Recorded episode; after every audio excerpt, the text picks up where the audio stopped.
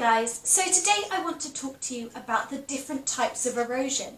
And this is going to be helpful not only for rivers but also for coasts, so two of our physical geography topics. My name is Maisie Bailey. I'm 26 years old. I am a secondary school geography teacher. I'm currently at a mixed comprehensive. There's 1,700 kids, so quite a large state school, and it's based in the southeast of London. So obviously, when schools shut, it was a bit of a transition for everyone. And I decided that as well as the online provision that I'll do via Google Classroom, which is my school system, I also started this YouTube account to be able to actually give the students a chance to see my face, which I think is actually just quite reassuring in such a bizarre time for them to have that sort of personal contact with their teacher, even though they're not in the classroom, they can still have that ounce of normality. There are schools that are using home learning, online learning quite extensively. Obviously, many in the private sector, but quite a few in the state sector as well. How much scrutiny is Ofsted doing of how schools are performing in that area? Well, at this stage, routine inspections are suspended, and this is this is an area where, at the moment, there are no clear expectations for what schools ought to be providing. So there's loads of different ways that different schools are providing education at the moment. And a lot of schools, especially sort of private schools, are offering video contact with their students, almost running a totally normal timetable, but via video lessons. However, that relies on students being able to access a computer at specific times. And with the sort of socio-economic background of the students I teach, they've got multiple siblings, they might have one computer in a household some households have no internet access, for example. So we do not offer any face-to-face, well, virtual face-to-face contact with our students. Instead, all of our lessons are put up on Google Classroom via things like PowerPoints or Google Docs that they can edit or little quizzes they can do. We do actually also have a paper system. So about 45 students in each year group now are being delivered paperwork Interestingly, I'm actually going to another school in September, and they've invested loads of money in issuing all students with laptops because as we transition, and I think a lot of schools will, to more and more things done online, by removing that barrier in the first place, you won't have that gap between those that can afford a computer and those that can't in terms of the learning process. And of course, sometimes there's confusion about what Ofsted does. People think that we create the standards. We don't. We inspect against the standards that government creates. So, what I've been saying is that we do need some clarity about those minimum expectations. Parents need them, children need them, schools need them. Um, and as soon as those are in place, um, then it will be possible to start assessing whether schools are, in fact, doing what they should be doing. Kids are so much more responsive to media outlets that they're already using that's what I found with my YouTube channel. And the whole reason I started it was because kids are so used to watching things on YouTube. They're constantly on that sort of platform. And so they're going to get much more out of it than a whole new system that they have to learn how to use and that can be a bit clunky in terms of the sort of user friendly aspect of it all. And I definitely think if we could have WhatsApp groups for our different classes, if that was allowed, I think that would be great because that would be instant communication with the kids. And that's the problem with this online learning system. It's that lack of dialogue between the student and the teacher. So let's start with abrasion. Abrasion is when the force of the water smashes rocks into the sides of rivers or the bed of the river, or it could be into the side of the coastline it's a real opportunity. If you take it, you can do some brilliant things. And the problem is, it takes it takes some self training to be able to figure out how these things work and and what software's out there. And there's so much now that you try one thing, you realize it doesn't work, and so the next week you do something else. You get into a habit of doing what you know because it works. And this really is a chance to shake up people's perspectives on what education can be. Do you think it has been problematic for teachers who can't manage that you know they might have not have the self-confidence you know they might be older dare i say it. Not that that should really have any bearing. I don't think it's an age thing i do think it's an interest thing or just an exposure especially when all of our communication with our students is done online. For those that are not comfortable using online systems it can come across as if they just don't care. It does require a lot of effort on the part of IT support teams, and I have the utmost respect to all the IT support teams across the UK right now. It's not just staff. We do also have students that find some things really difficult. Even just downloading something, they, they really struggle with how to do that. And it's quite funny because we think this younger generation are amazing at technology because they're super quick and super efficient on the platforms they know. But if you take them away from these apps, a lot of the basic things that I learned at school, how to make a PowerPoint, how to use an Excel spreadsheet, these kids haven't learned that. They can code, but they can't necessarily upload that content on there. Have the school been supportive of your your initiatives? Unfortunately, no. I think mainly because well-being is a, is a massive focus, not only on the students but also on the staff. If you set the standard at the point of the people who are super creative, are super excited about this opportunity and wanting to try loads of different technologies, then that's setting quite a high bar and as a school, it's difficult to say, oh my goodness, this teacher's able to do this. You should all be doing this because it's great for the kid. So I've actually been asked on multiple occasions now to, to stop, to stop working so hard, to, to, to kind of draw back and just kind of let things happen for a while.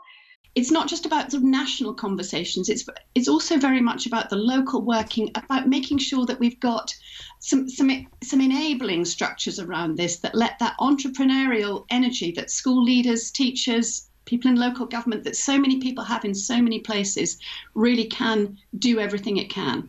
At the end of the day everything i was trying to do was to benefit the students so I'm very adamant that I work between the hours of 8:30 and 3. They can contact me at any time between those hours and I will instantly reply because if I was at school I would. But we've been told as a staff body that we should be contactable for about 3 hours a day. I totally get that all of that is to benefit the students. And so if you're telling me not to do that, surely that's to benefit staff rather than benefit students and who, who are we actually at school for? Knocking of rocks scraping against those banks wear away the sides. So wear away the banks and the beds of rivers and that coastline when we're talking about the sea. Yeah, I think on the whole, yeah, they're okay, but they're not great. The return rate of work is dropping off a cliff at the moment. I think as they realise, look, they might not even go back in September. So, literally, what's the point? I guess is the questions they'll be asking themselves. And it's it's all about positive motivation. We can try our hardest as teachers to keep encouraging them to do work by praising anything that they do. And I think that's what's working best. But I think that highlights the fact that that praise is needed, highlights that it's it's yeah, it's it's wearing on them a bit at home. I think in an ideal world, what could have been done to to really make the most of this online period of uh, the education under the coronavirus restrictions? I think something that would have made a massive difference was at the start asking parents what they expect because it took us gosh i have to say a month and a bit before parents started feeding back saying what what am i expecting? Like what am i meant to be looking for with my my child? What should they be doing each day? And i think it's just because they didn't realize parents would want that information. It should have been in the government guidelines because we, we do get government updates every single day. Because if people know what to expect they are more likely to stick to a routine. And we know as adults building a routine into this very odd coronavirus time is very important because if your expectations are right at home, it means your expectations have to be carried out by the teaching staff. One of the positives that I think will come from this is I'm hoping, for instance, all homework could be done online now. You can set up the most amazing system where it self marks all short questions, so you just have to review the longer answers. And then you get exported data. So you, as a teacher, can instantly see for the whole class oh, if you look at the data, question three is where they were all messing up so the next lesson, you can come back and readdress that topic that question three was on. So when you become a teacher, you have to do a maths and English test to prove that you have a certain level of maths and English. I think IT skills should be up there. And just as much as there's training courses each year on things like behavior management, I think there should also be training on technology because technology is going to constantly up, update, it's going to constantly change. I think it not just it's sort of pandemic proofing, I think it should just be standard teaching practice that we have to keep our skills up to date. So we're going to break these rocks into each other, and over time, those rocks will break away, break away, break away, and become smaller pebbles. And I think one of the key things is, especially with this transition to online learning, is it has to be editable. The kids have to be able to just click on it, write on it straight away, rather than having to download, make a copy, edit it, upload it. If it can be one step, then the kids will do it. Another thing I do as well is set little sort of challenges for them. So it might be a build a volcano challenge, build a sustainable city out of recycling material. So things that they can physically do at home as well, rather than just the lessons. Oh, fantastic. And then were the rest of the class able to see that? So they felt Yes, inspired too. Exactly. And that's one of the things as well that's important is making sure that you're sharing other students' work. Because if you're in a lesson, one kid asks, asks a question and everyone else can hear the dialogue between the student and the teacher. So yeah, I share all of the sort of projects and then I also share them with their head of year so that they can be praised on the newsletter that they get from their year team as well. So yeah, you know, I'm very positive that kids should be returning to school. It's the best thing for them. And I think as long as your safety measures are in place, you're going to be totally fine. So I don't see why people should be over anxious. But yeah, there's definitely a huge discrepancy between schools. It's mad, really. You'd think it would be much more central in terms of, look, this is a safe way to go back, everyone do this. But it's very much been left up to each school does their own thing. What do you feel the future holds for you now as a young teacher? I'm excited to see what next year is like. I personally think we're going to have year seven, year 11, and year 13 in. I can imagine the other year groups will still be mainly online teaching in September. And yeah, I'm very optimistic. I think education could improve massively as a result of this pandemic. Yes, there will be a lot of catching up to do, but if we use what we've learned, you could massively improve their experience of school in general in the future.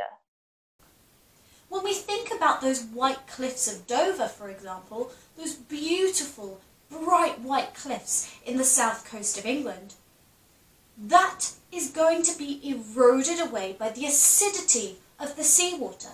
So those white cliffs are going to be retreating over time. I remember when it was first announced that Ofsted wouldn't be looking at online provision. It was very early on, and it was very much because people were in such a panic and schools were under so much pressure to get things organised anyway. Ofsted didn't want to be adding to that pressure. But I think at the time, no one had really prepared for everything to be closed for as long as it has been. Mm. I think it would be very difficult to set a standard of online provision because so much of it is dependent on access to technology. I think what's important though is that some standard is met. So I don't necessarily know if they need to be graded, but it would be good if Ofsted as an external body was at least checking in and maybe not as a you're doing this wrong type thing, but a review with some constructive suggestions. There was a funny week where we were told not to look at the news because there was such negative press around teaching that they thought it would be bad for our well-being.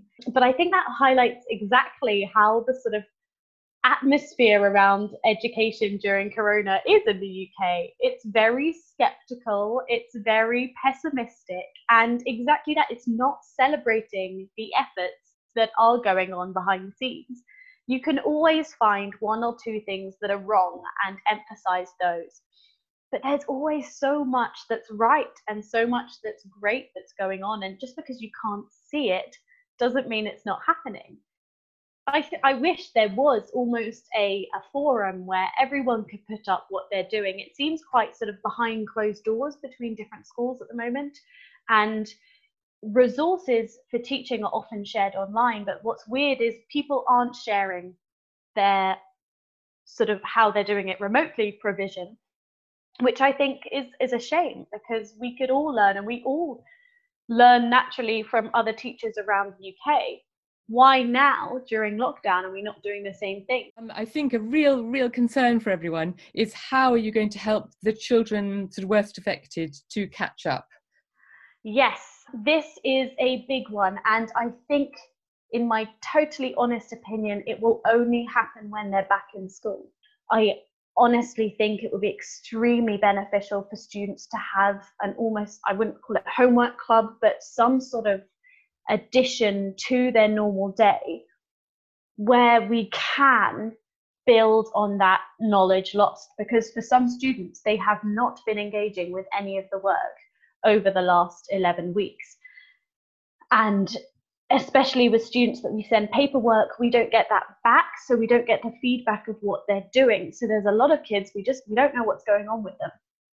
And so i think it's going to be really important not to see it as an extra hour of work when we're at school again but to see it as that one chance to really close those gaps because that's one of the major conversations that the UK is having. How how are we going to close that gap? Because actually it's just getting bigger for those who are disengaged with school normally to go through this virtual learning experience and just become more disengaged how are we going to get them back on track and i think it does take person to person contact for those sorts of students they can gain a lot more in a small group with their teacher really talking through and verbalizing their thoughts rather than just writing everything down on a computer So there we have it. Four types of erosion.